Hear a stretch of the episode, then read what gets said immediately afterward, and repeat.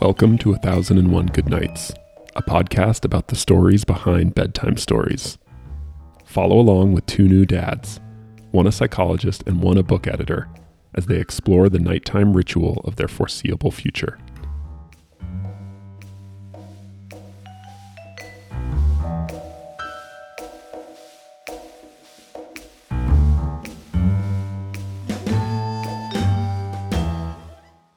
Howdy, Ben. Hey, Nick. How's it going? I'm doing all right. About yourself? Pretty good. Pretty good. Um, I would love to talk about "There Is a Bird on Your Head" by Mo Willems. Uh, not as much as I do, probably. Um, I, I think I might like this one a little bit uh, more than you do. So tell me, hit me. It's definitely possible. Yeah, I uh, I have an int- I feel like I have an interesting relationship with Mo Willems books, which is I I they're obviously super popular and I think for good reason. Like I think I can kind of intellectually understand why they're so popular and why there's so much acclaim, but personally I don't quite get it, and my kids don't seem to quite get it either. So I would like to pick your brain about the genius of, of Mo Willems. Um, I'm, I'm very open to being convinced, and I, and I will say that the more I read of him, the more I enjoy him, um, his books. But let's start with um, the book that we're kind of most familiar with, which is, and I think is pretty um, representative of him, which is "There's a Bird on Your Head." Right. So what do you what do you love about about "There's a Bird on Your Head" in particular? Um, so I think uh, my household is also a little divided on, on the subject of, of his work. Um, aesthetically, uh, Chelsea f- finds his books mildly off-putting. I think just just the way that they're drawn. Um, and uh, but one of the things that interests me the most about them is kind of tonally. I, I think they're pretty interesting, and it's it's a hard thing to pin down. Um, I, Mo Willems is is is a great uh, sassy author, which I think is a, a harder thing to do than I would have guessed maybe a few years ago before being exposed to so many children's book authors who thought they were sassy authors who tried to pull it off and then they just end up having a lot of rude characters that are are, eh, are just examples of I don't un, unpleasant people being mean to each other which I don't know we're we're already civility is already something that we're trying to establish in the house and so we, we, we've got we've, we've got enough of that already. We don't need we, we don't need too much pushback. I- i'm all for having like spirited kids and spirited characters but i thought that's that's one place in which my which my kids are already pretty pretty equipped. Um but it's actually kind of a hard thing to get uh tonally to, to get that sort of we're all in on the joke together and and there's teasing like teasing's a much harder thing than i to do than i than i realized to like sort of gentle teasing without one person bullying the other and it's and it's and it's hard to know and so characters that are represented that i think um mo has a real feel for that and maybe some people don't think that and that's why they dislike him but i don't know. Whenever we read this with the kids like the the, the, the situation in uh there's a burn in my head is that a bird lands on there's two characters elephant and, and piggy and a, a bird lands on elephant's head and starts nesting and he's he, he can't see what's on his head so he requires piggy to give a play-by-play and he's distressed because i don't know it's kind of uncomfortable having a bird nest on your head but eh, but piggy is clearly amused and and kids i feel like my kids are always kind of amused like i can I can see why he wouldn't like that, but I can also see why it's funny and why Piggy would think it's sort of endearing that you know birds are laying eggs on his friend's head and hatching, and Mm-hmm. um, they're lovebirds. I mean, and and and that I kind of toggling back and forth between perspectives.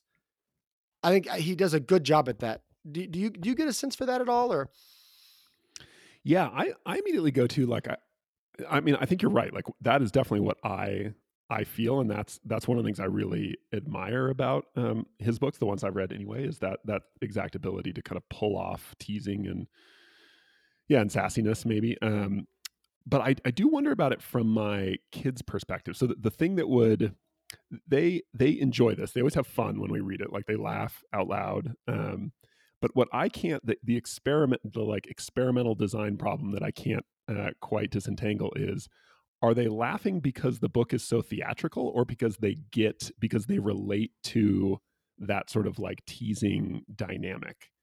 And i don't know what it is. Like i don't know like how well do you think your jack is what like three and a half? Yeah. okay. So d- how well do you think he understands like the concept of teasing and sassiness? That's a hard question but yeah, I, I- don't I don't really know, and because he and it's also tricky because sometimes he likes being teased and he can sort of enter into the spirit of it, and sometimes what what feels to me like very playful teasing, um, he he it really like when it's just the two of us sort of going back and forth. He, he's he's clearly not. I don't know if he's just not in the mood for it or he's changing somewhere or there's like some development of that I understand and then it's like i then it's obviously not all of a sudden not fun and games for him so it's it, it's a it's a tricky dynamic to pin down i mean yeah i think part of it is the theatricality i mean just somebody having uh a bird's nest on their head that's kind of a goofy thing like do your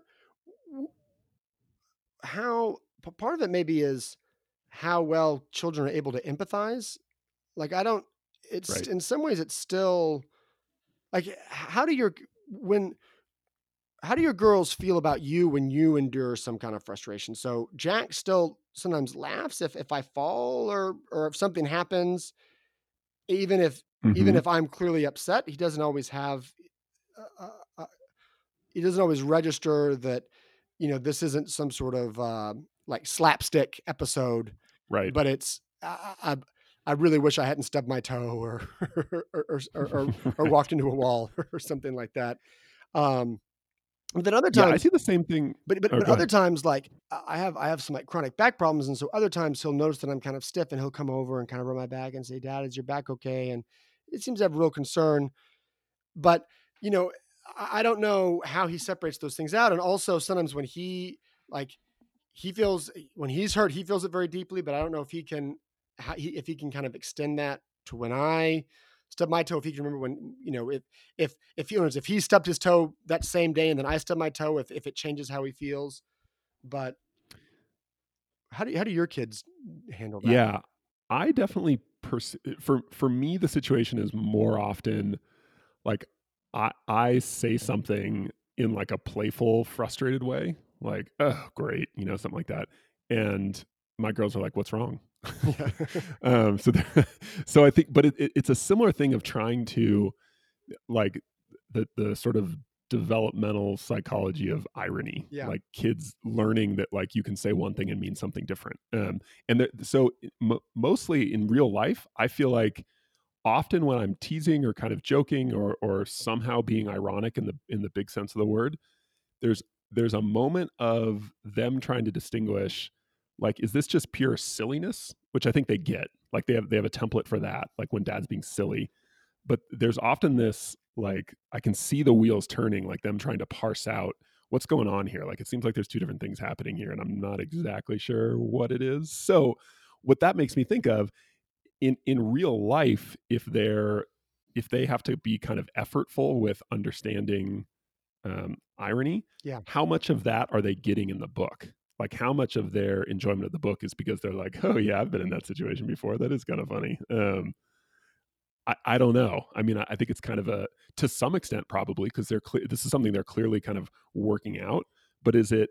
Are they getting it? Obviously, they're not getting it like adults get it, like how clever it is and sort of witty it is. Um, so I, yeah, I don't like. Do your do your kids? How much do your kids enjoy this book? I mean, would you say? they're not. Uh, they they enjoy it every time uh, that we that we do it, um, and they, they definitely find the the setup. They really relish the setup. Um, uh, one thing that I think is helpful is the fact that uh, Piggy. So mo- almost the entire book is the the bird slowly building the nest and raising a family on the elephant's head, and the elephant not being pleased with it, and the pig sort of smirking at his friend's discomfort. But then there's a turnabout, and then eventually the birds leave and they go onto the pig's head, and then you see his facial expression, like because he's the one that's responsible for removing them, but then he brought them onto his own head, and so now he now he's the one in in that uncomfortable situation. and they get Right. they get that they they get that that's funny that like The that like the, the reversal the, of the fortune. reversal thing. of fortune is funny, and I think Yep. part of it is um, because Piggy all along has been has been sort of teasing the elephant. They know that the, the stakes aren't that serious, so it's okay to sort of find like Piggy's sort of a stand-in for them throughout the book, and it's okay for them to find the elephant funny. So maybe they're they're not really sympathizing with uh, the elephant, and that man, it'd be crazy to have uh, the a, a bird's nest on my head. They're really like in, in the shoes of Piggy, thinking, man, isn't it isn't it kind of a funny thing that my friend has a bird's nest on on his head? And then at the very end, there's this switch. Maybe they've just been in seeing things from Piggy's perspective long enough. When the bird's nest is on Piggy's head and there is that reversal of fortune, I feel like that carries them along with it and they kind of get it. Right. Like, Right. oh, oh yeah, now I haven't poken, but but I'm, I'm now, now I have to think through what it'd be like for it to be on my head in a way that maybe they weren't thinking about, you know, just just looking at elephant. And that, that's kind of a that, that's being able to shift perspective like that is a really valuable life lesson. So like, Yeah. I mean, I, totally. e- even if they're not, they don't totally get it, I think this gives them a chance to practice it. Um, right. but the other the other book that maybe we're even more familiar um, and Mo Willems is is uh, Pigeon Takes a Bath, and I Mhm. don't think that they like, which is just a pigeon spends the entire book resisting taking a bath, and then eventually he's coaxed into it, and it's kind of a green eggs and ham situation. It turns out he loves a bath, and you can't get him out of the bathtub.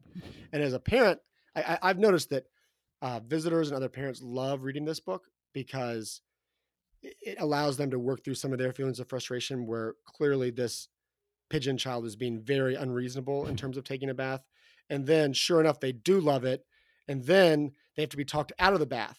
So it's like i, I can't I can't i can't believe it. Um and the the the, the kids i jack i feel like doesn't get that one as much. Like he he's just like yeah i guess you know the, the pigeon hated it naturally and that was a reasonable response. And then was dragged Right. sort of kicking and screaming which and that's makes sense.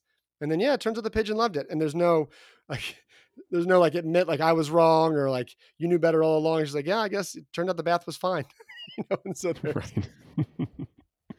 so I, yeah, and I, but all of this seems kind of the the books seem like overly conceptual to me, and what I mean by that is like the maybe, and I don't, I don't want to speak for your wife, but the the illustrations are kind of decontextualized, right? They're, they're Yeah. very like simple line drawings. There's no background. All right, there's little like text bubbles for the dialogue, and then just the characters. Basically, is is almost all there is.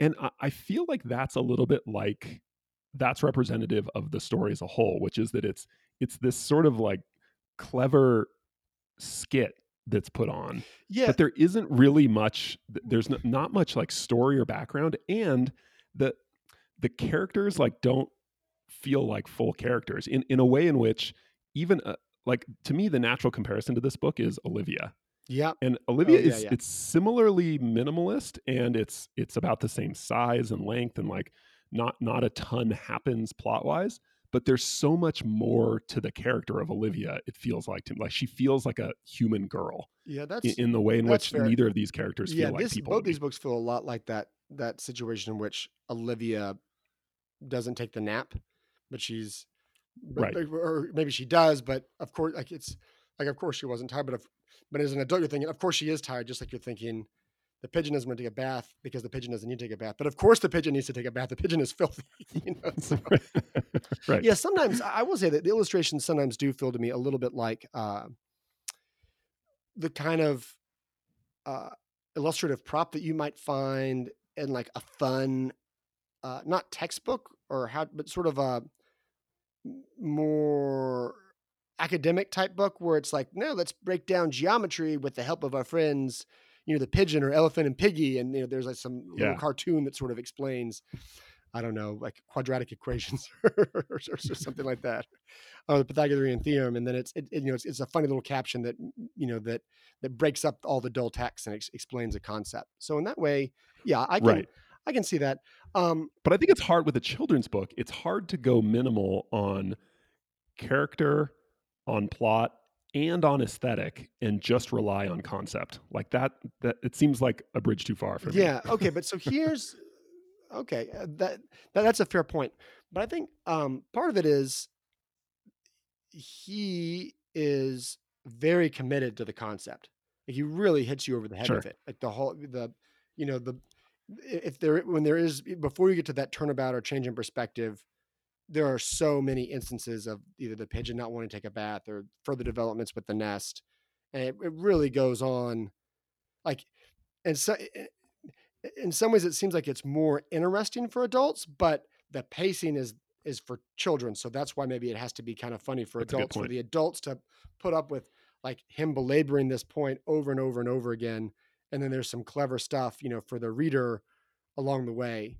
and and that adds to the over the topness you know how theatrical is. It just keeps on going and going and going and so um maybe the maybe it's kind of hard for it is conceptual but he definitely kids i feel like know that there's a point being made even if they don't entire entirely get it maybe the first time around or something they know that it's just like when you're i don't know when somebody puts on a skit like at a i don't know like a a youth group some kind of youth group camp or in some kind of uh, like professional workshop or something like that you know they're they're going to be making a point about synergy or, or, or something. So you're prepped in it, but if but then but you don't mind it if, if the trade off is that it's that it's engaging and, and clever along the way. Like he, it, it's very conceptual and and there's, but it, but it doesn't feel preachy and it doesn't feel heavy handed, even though it kind of is.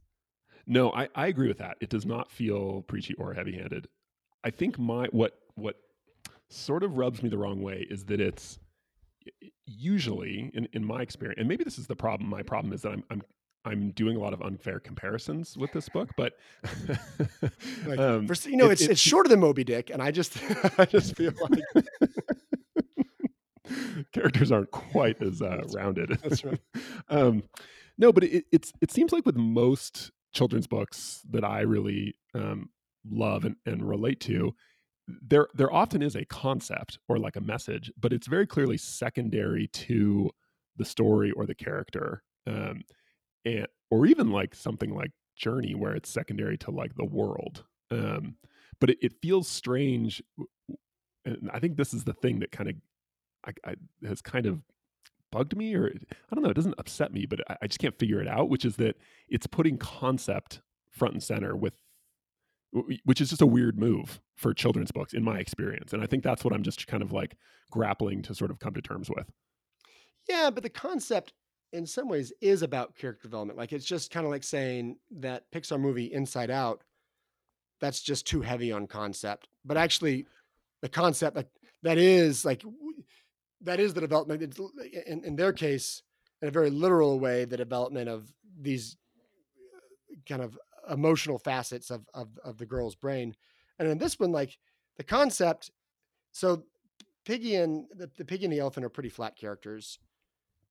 Uh, and, and so is the pigeon, but you do see they're, they're not entirely flat, and that you do see two like there is that flip or that change of perspective, and there's also the way in which they kind of encounter that and does like are they are they penitent? Do they how do they acknowledge the fact that there was this big change?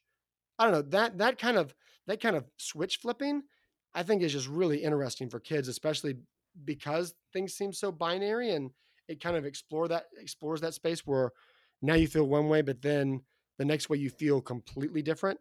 And how do you reconcile that? I mean, I think that's that's at work there, and so and that's happening with the characters. So I think that's that's something.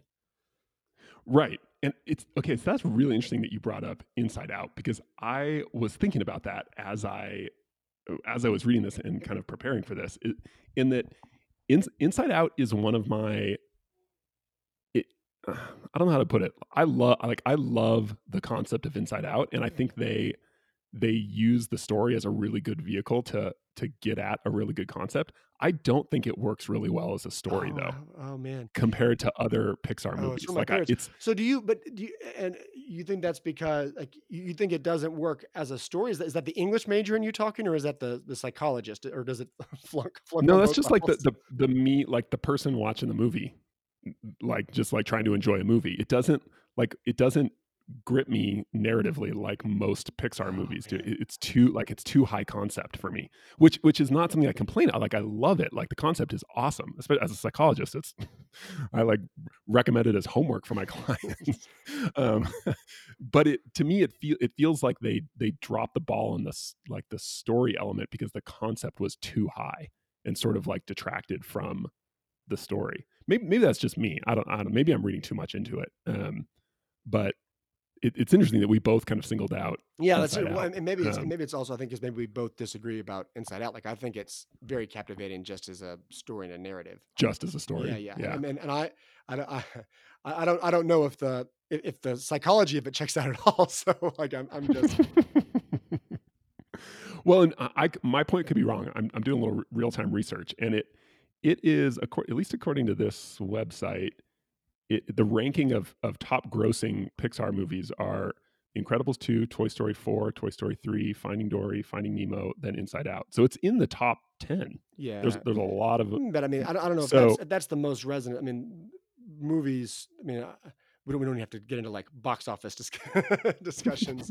I mean, well, if that's a rough proxy but for yeah, popularity. Yeah, but, but, it, but it clearly didn't. I mean, it, it, it, yeah, it, it wasn't like it was a, a bust, and people were like, I don't, I don't get Right. it. I don't like it. Right. Like, I don't. I took my seven year old to it, and we both walked around like, what was that? you know. So Yeah, so the, the the lesson being like you can go pretty high concept and it doesn't seem to deter. Wh- Which again goes back to Mo Willems. Like obviously the same thing is happening. He's going super high con- concept and it, it doesn't it certainly doesn't seem to be hurting his like revenue numbers or overall popularity. Um so it's it's probably more just a quirk in me that I it's it's too like when you when it's mostly about concept. Um and again, not that it's not about character development. Like there are character development. There is like plot there. Um but I guess I'm sort I'm just sort of realizing I'm I'm figuring out my own taste. Um, um yeah, I don't, so it's it's I I'd just say it's a little high concept for me, but maybe it's going to take more. You know, if if you, I feel like what I'm doing to Mo Willems is like if you took someone and you said, okay, here's one or two random Dr. Seuss books. Yeah. What do you think of Dr. he Seuss? really reminds Like, me of Dr. Seuss. Once again, obviously the it gets the, the pigeon taking a bath is so the plot wise, it's it's kind of a not a rip off, but it, it's it's very similar to Green Eggs and Ham. But yeah, he, he really reminds. I mean, it's not as rhymey, and so it doesn't have kind of the the in some ways the narrative drive, but that kind of like it, it has kind of a similar sense of absurdity too. That's true, but I I just don't enjoy the languages. I, I think even besides the rhymey kind of cadence of Dr. Seuss, that there seems to be a lot more like passion instilled in the, the language itself in in Dr. Seuss generally than in Mo Willems. But it, but again, maybe that's 'cause- just because I haven't read enough. So we'll have to. I'll have to reread the whole canon and then we'll, we'll right, revisit yeah. this discussion. Yeah. and there's a lot of them, right? Yeah, Like how many Mo Willems books are yeah, there? well, I mean, in terms of if people like uh, people like him, clearly they do. So, like Inside Out, Mo Willems, like they're they're doing fine. so,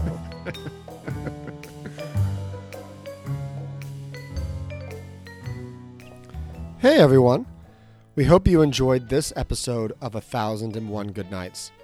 If you want to learn more about this book and other bedtime stories, check out our website at 1001goodnights.com. That's 1001goodnights.com.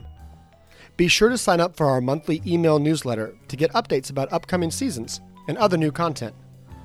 Finally, please help us out by rating the show on iTunes. This helps spread the word about the show and get it in front of new listeners each week.